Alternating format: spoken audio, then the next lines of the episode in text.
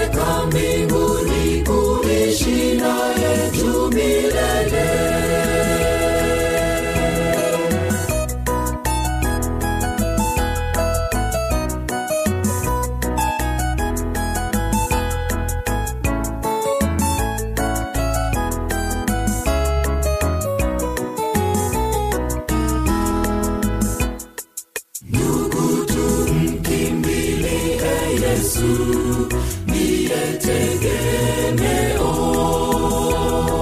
kwa wote wenye kukata tamaa, yeye ni mfariji, daima yuko mlangoni mwetu, anabisha hodi.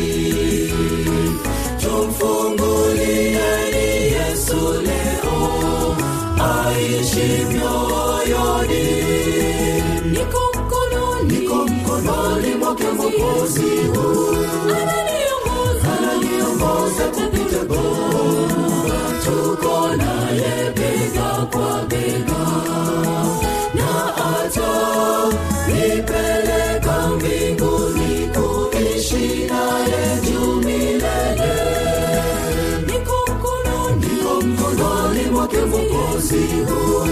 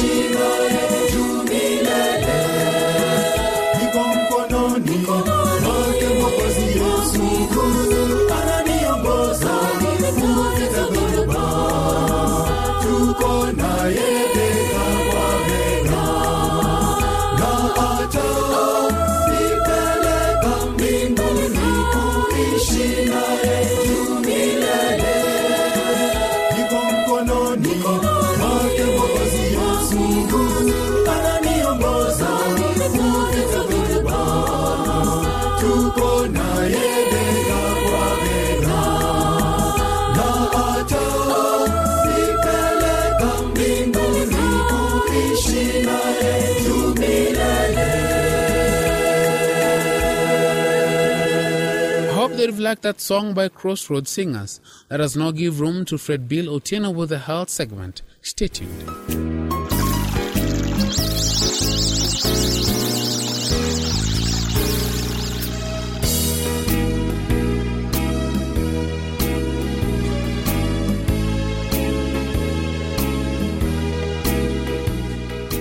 Do you know that you're privileged if you don't suffer from back pains? Ask anyone who has ever got one and you'll know how lucky you are. What causes back pains? Apart from an accident, most injuries occur when you suddenly react to an environment. The injury will also occur when you turn, stoop, twist, or bend in an unguarded manner. When your back pain goes to six weeks, you are said to be having an acute back pain. And when it exceeds six weeks, you'll be said to be having chronic back pain and you need to take great care to stop aches every now and then. The first step in making sure that your back is in good shape is to stay in good physical condition. You can achieve this by walking, swimming, and cycling. This will keep your muscles, ligaments, tendons, and joints strong and flexible. Now, write the exercises I'm, I'm about to talk about and practice them later, and you can try and carry them out as I tell you to, what to do. The first exercise is lie face down on the floor, arms extended overhead, and palm on the floor. From this position, simultaneously raise your right arm and left leg as high as you can. Hold for two seconds and then go back to the floor slowly. Repeat with the left arm and leg. Build until you complete 20 repetitions. That was the first exercise. Now, the second one is lie face down flat on the floor, leaving your arms at your sides. Slowly raise your chest off the floor as high as you can comfortably. Like the previous one, do around 20 repetitions until you can do them easily and comfortably. Don't go away. There's one more. The other one will be stand with your feet shoulder width apart. Lock your back straight and bend forward from your waist until your upper body parallels the floor. During this movement, let your head be up. Dear listener, you don't have to go to the gym to do these exercises. You can safely carry them out in your house. Apart from the exercises, other simple habitual measures can help. For example, sitting well, lifting things right. If you lift heavy load the wrong way, it can be a real back killer. Instead, lift the weight close to your body while bending your knees.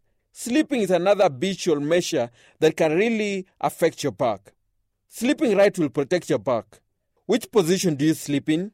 The position is your back and side. have a firm mattress that can support your weight and keep your spine straight. To avoid the risk of back pains, carry out the exercise we've just talked about and take other general measures. By doing this, you'll have less or no back pains at all. On behalf of those who have prepared this program, I wish you all success as you strive to have a back painless life. God bless you. I've been your presenter, Fred Billy Otieno.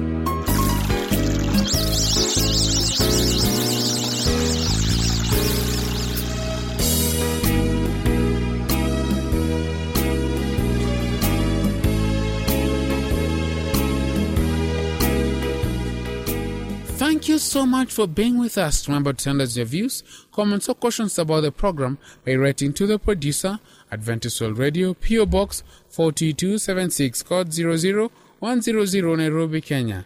Our email address is awnairobi at ek.adventist.org. I'll be back after this track, Viumbe Vyote by Crossroads Singers.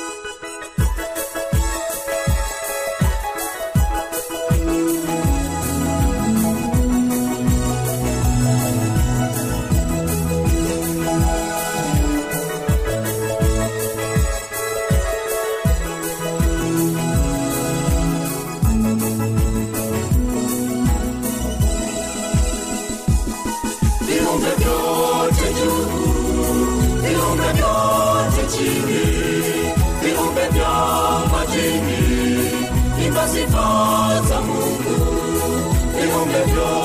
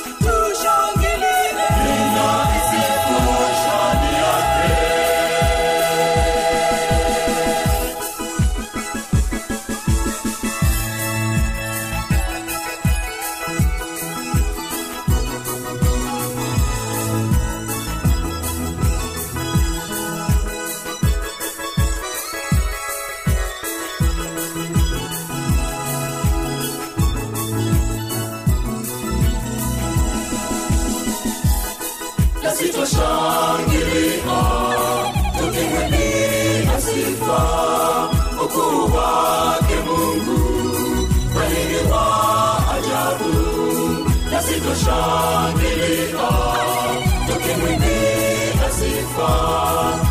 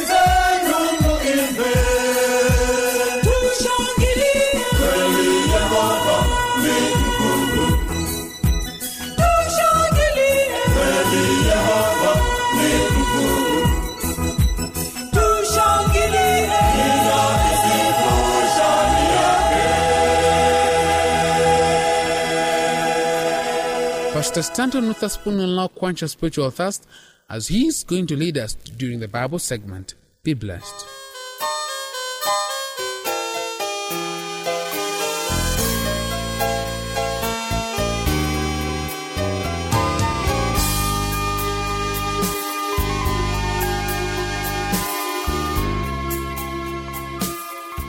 Hello, and a very warm welcome again at the feet of Jesus. Today, we are at the feet of Jesus to be inspired and to be challenged.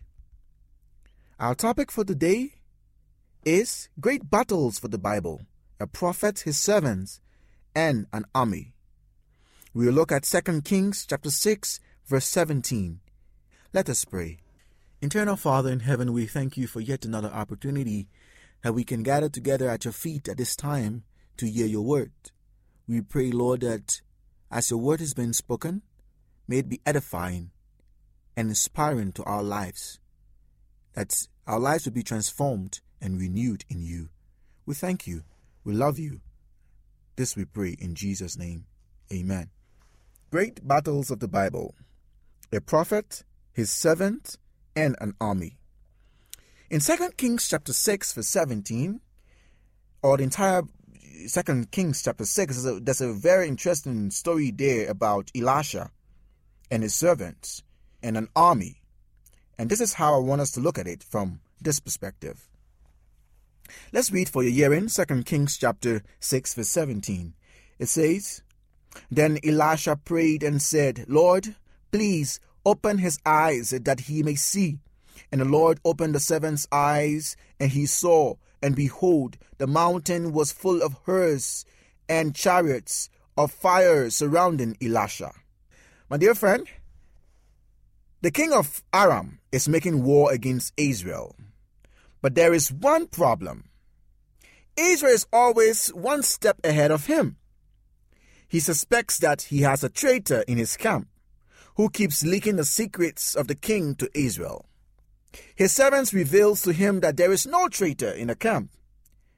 But there is a prophet in Israel who tells the king of Israel or what the king of Aram here says, even in his bedroom. The king then is furious. He sends a mighty army to surround the city and capture the prophet Elisha. But wait a minute. If you think or if the king believes, and if the situation as it portrays, that God is informing someone in Israel that makes Israel a step ahead of Aram, don't you think this same person will know the plans of Aram? How they're going to attack Israel? Definitely. The servants of the prophets wakes up and when he sees the city is being surrounded by some great men, by an entire army of Aram, he panics. So, the prophet of God, Elisha, knows already what's going to happen. And whilst his servants are panicking, he turns to God and asks God, Father, please open the eyes of my servants so that they may see your handiwork. As the text says, when the Lord opened the eyes of the servants, what did he see? He behold the mountain was full of horses and chariots, fire surrounding Israel, surrounding the camp where Elisha was. Elisha prays to God, and the eyes of this servant is open. Now, here's another point I want us to pause and, and see from another angle. You know, the reality that um, we do not see affects our natural world that we live in today. I want us to know this thing. There is a great spiritual battle happening in the heavenlies and God's mighty army, is fighting for us. How many times are we like the prophet's servants? We worry and, and allow anxiety and pain and panic to paralyze our lives because of what we see in a natural, yet in a spiritual God has a mighty and a great army ready to fight for us. Elisha was confident because he had a revelation of what God was planning for them or what was going to happen. This war was already won through one man's prayer. He prays and God strikes the whole army with blindness, and then Elisha leads all of them to Samaria. Then he prays again, and God opens their eyes. The, the enemy is now surrounded, and the king wants to kill them, but Elisha tells him to feed them instead and to send them back on their way. And the king of Israel does so. Here is the picture, my dear friend. Day after day, we leave our homes. We hit the roads, we hit the streets, not knowing what is going on in the spiritual realm. What we see day after day, we panic, cry, and we call on to God because we don't see actually what's going on behind us. What we just see is just in the reality. But this message or this passage in Second Kings or this situation surrounding Elisha and his servants and King of Aram and this entire picture, I want us to see it from the angle that God has already won the battle for us. And day after day, as we step our foot outside, all we need to do is to walk in obedience with God. Knowing that He's the ultimate finisher of our faith, knowing that our helps come from Him above, only from Him, knowing that whatever we cry or whatever we yearn for, whatever we, we, we dream about, God has already set it aside for us.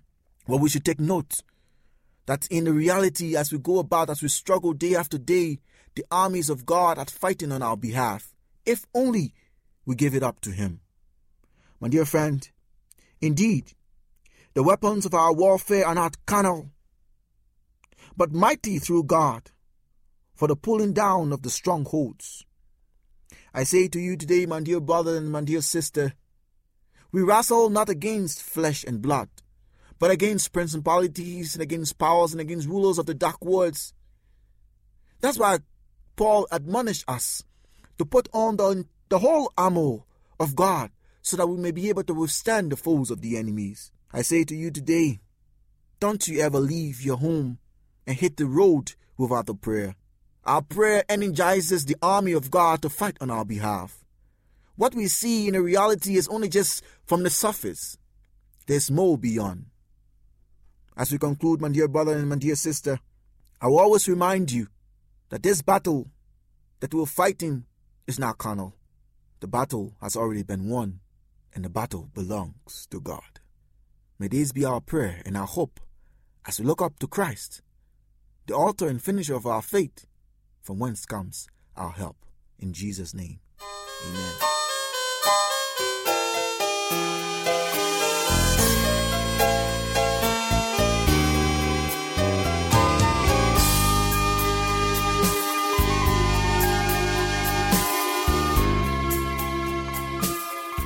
Thank you for making Adventist World Radio a favorite station. It has been great and I hope through the mercies of God you'll join me next time.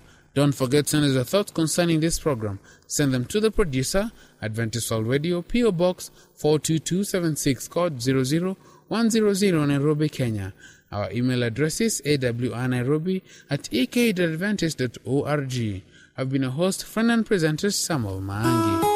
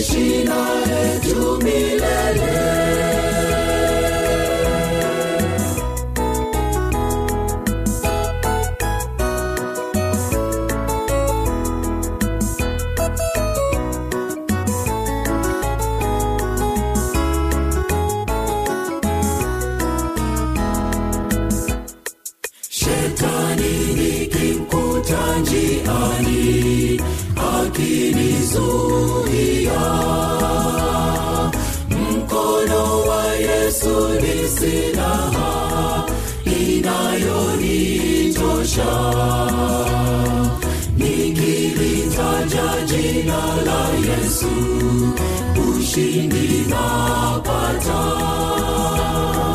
Ninayo